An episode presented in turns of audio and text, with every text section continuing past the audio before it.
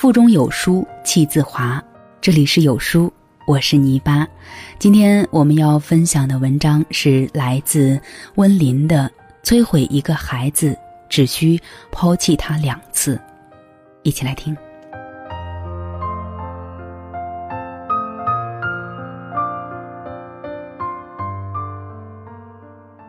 昨天邻居向我抱怨自己的儿子，他唉声叹气：“，不管我去上班还是下班，孩子都没有任何情绪波动，好像根本就看不见我，给他打招呼也不理。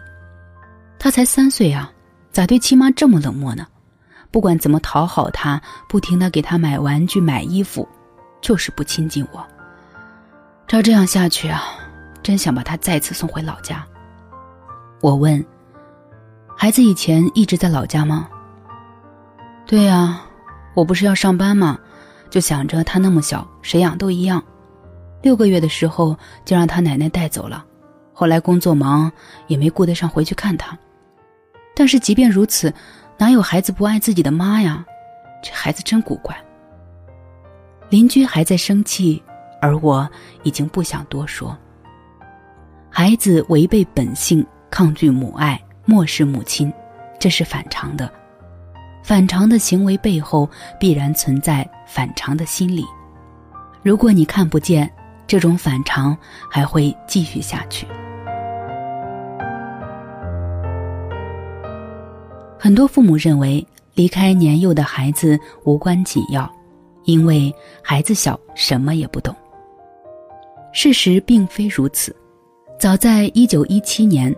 弗洛伊德就发表了《哀伤与忧郁》，他指出，早期母婴分离将对孩子造成严重影响。据研究，幼儿被剥夺母爱时的痛苦，相当于成人面对亲人死去时的悲痛。电影《约翰》真实记录了十七个月大的约翰离开母亲后产生的一系列情绪变化。约翰妈妈第二次怀孕生产，便把他送到了一家寄宿式保育院。院里条件很好，配备很多玩具以及各种尊重育儿需求的游乐设施，工作人员尽心尽责，也特别和善。第一天和第二天，约翰表现的都还不错，他对新环境发生了兴趣，不断探索，但是找不到母亲。他有些迷茫无助。第三天，约翰显得很不开心，他开始疏远人们，独自漫无目的的游荡，时不时的大哭，声嘶力竭。父亲来看望他，他反应迟缓，但渴望跟随父亲离开。第四天，约翰对照顾他的护士无反应，不再接受任何互动，他开始拒绝吃东西。第五天、第六天、第七天，一直到第八天，约翰都没有再吃东西。最后，妈妈出现了，要带他回家。约翰嚎啕大哭，他不肯看妈妈的脸，不愿意接受她的安慰和拥抱。回到家以后，约翰持续冷漠，对妈妈无回应、无需求，他有一种深深的不安全感。焦虑、痛苦，经常情绪崩溃。拍摄此纪录片的导演很担忧，孩子这一生可能就此毁了。因为母婴分离的创伤不仅体现在幼儿的当下，还可能会影响他之后的成长，甚至一生。心理学家曾经跟踪研究过一位叫玛丽的女孩，玛丽是一个两岁半的小女孩。可爱、聪明、乖巧，突然患病后，在医院整整度过了一年。在此不得不说，医院条件很舒适，对孩子也特别友好，遵循科学喂养。但在这一年里，医院以保护无菌环境为由，不允许母亲陪护，就此，玛丽享受母亲的权利被剥夺。治疗结束后，玛丽完全恢复健康。她回到家，却表现的不再需要妈妈，好像不知道感情是什么东西。他拒绝妈妈拥抱，也不对妈妈撒娇，漠视妈妈的存在。心理学家看着他慢慢长大，以自我为中心，对哥哥残酷无情，对同学完全漠视。成绩优异却越来越孤僻，排斥别人靠近，拒绝亲密。他好像不需要感情，自身也没有感情。玛丽。再也无法信任他人，她充满戒备，压抑自己，将自己与外界隔绝，她将内心封闭了。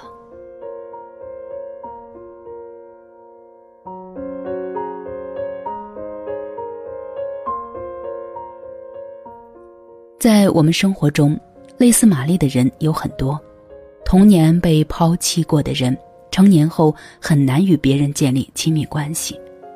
有一个网友讲述了自己的故事，他说自己从小被寄养在外婆家，七岁时回到父母家，但总觉得自己不属于这个家，与父母的关系很冷淡。母亲曾经主动示好，试图挽回他们的母女情。我很反感，觉得母亲这种做法让我很有压力。我渴望被他爱，又特别的抗拒他靠近，很矛盾。我觉得自己有病。后来他读书出来工作，发现自己很难与别人建立亲密关系。我特别讨厌和别人有稍微亲密的接触，遇到喜欢的人、有好感的人，心里总想，反正会失去，感情不可靠，干嘛要开始？但又真的很想进一步交往。已经二十五岁的他，从没有一个朋友，没有一个亲近的人。感到很绝望，害怕面临情感抛弃，就干脆不开始。这是遭受过心理创伤的人普遍拥有的心态。为何会如此呢？心理学家通过大量的观察和研究，发现幼儿与母亲分离后，自身情绪会经历三个阶段。第一个阶段是反抗。看不到母亲，孩子通过哭泣、粘人、尖叫来表达自己的愤怒。这个阶段，他害怕、迷茫，到处寻找母亲，精神高度紧张。第二个阶段是绝望，孩子变得无精打采，对周围事物丧失兴趣，没有什么食欲，偶尔会平静的哭泣。他此时思念母亲，但对见到母亲的期待。正在逐渐消失，最后一个阶段是疏离，孩子似乎接受了现实，看起来乖多了，不哭不闹，还会对人微笑，胃口也变好。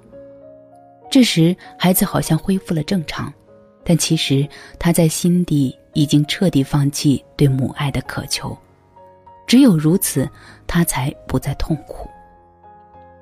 这也是很多父母发现被迫分离的孩子，狠心让他哭几天就会恢复正常，殊不知这个正常只是表象，孩子内心已被看不见的痛苦和绝望凿出一个惨不忍睹的伤口，哪怕有一天愈合，这伤痕也会伴随一生，时不时就隐隐作痛，阻碍他再寻新感情。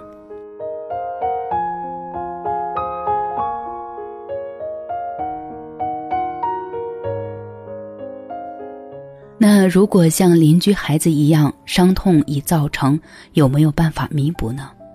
有，给孩子充足的爱和自由，但是这个过程很艰难。孩子与母亲重聚后，他会偷偷观察，不断确认自己是否可以再次交出感情，给予信任。当获得充分的爱，孩子会由漠然变成焦虑和烦躁。特别黏母亲，并任性发脾气，挑战母亲的底线。此时，我们要明白，孩子的无理取闹是在发泄内心的痛苦，发泄被抛弃的恨意。当淤积的恨被清除，他才能再次爱。这是一个正常修复过程，他需要母亲给予包容，不断告诉他爱他，不再离开他。如此，安全感才会得以重建。待孩子慢慢放下戒备，就会再次接受母亲。如果由于某些原因，我们不得不与孩子分离，请将孩子交给他熟悉的固定抚养者，让孩子对母亲的依恋之情进行转移投射，并把时间控制在三个月之内。另外，值得注意的是，孩子如果被抛弃超过两次，他内心受到的伤害将无法弥补。毕竟，孩子通过母亲的孕育来到这个世界。天生依恋母亲，信任母亲，将自己全身心的交予母亲，这是一种无私的托付。正如陶虹所言，孩子给你的是百分之百的信任和爱，不要辜负他，不要在孩子需要你的时候将他推开，他会因此愤怒，斩断与这个世界的情感连接，陷入孤独之中。要知道，他之所以来到这个世界，是听到了爱的召唤，所以以爱迎接他的到来，也以爱陪伴他长大。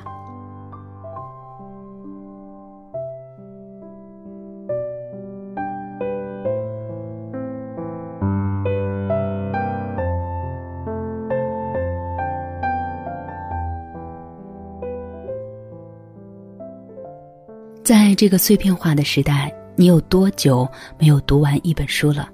长按扫描文末二维码，在有书公众号菜单免费领取五十二本好书，每天有主播读给你听。好了，这就是今天跟大家分享的文章。听完记得拉到文末给有书君点个赞哦。我是泥巴，我们下期再会。